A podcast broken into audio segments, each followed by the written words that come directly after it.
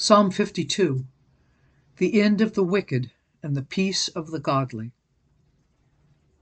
Why do you boast in evil, O mighty man? The goodness of God endures continually. Your tongue devises destruction like a sharp razor working deceitfully.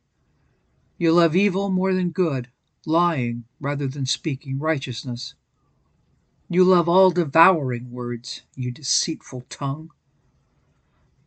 God shall likewise destroy you forever.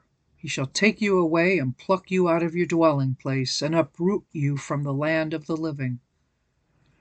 The righteous also shall see and fear and shall laugh at him, saying, Here's the man who did not make God his strength, but trusted in the abundance of his riches. The righteous also shall see and fear and laugh at him, saying, Here's the man who did not make God his strength, but trusted in the abundance of his riches, and strengthened himself in his wickedness. But I am like a green olive tree in the house of God. I trust in the mercy of God for ever and ever.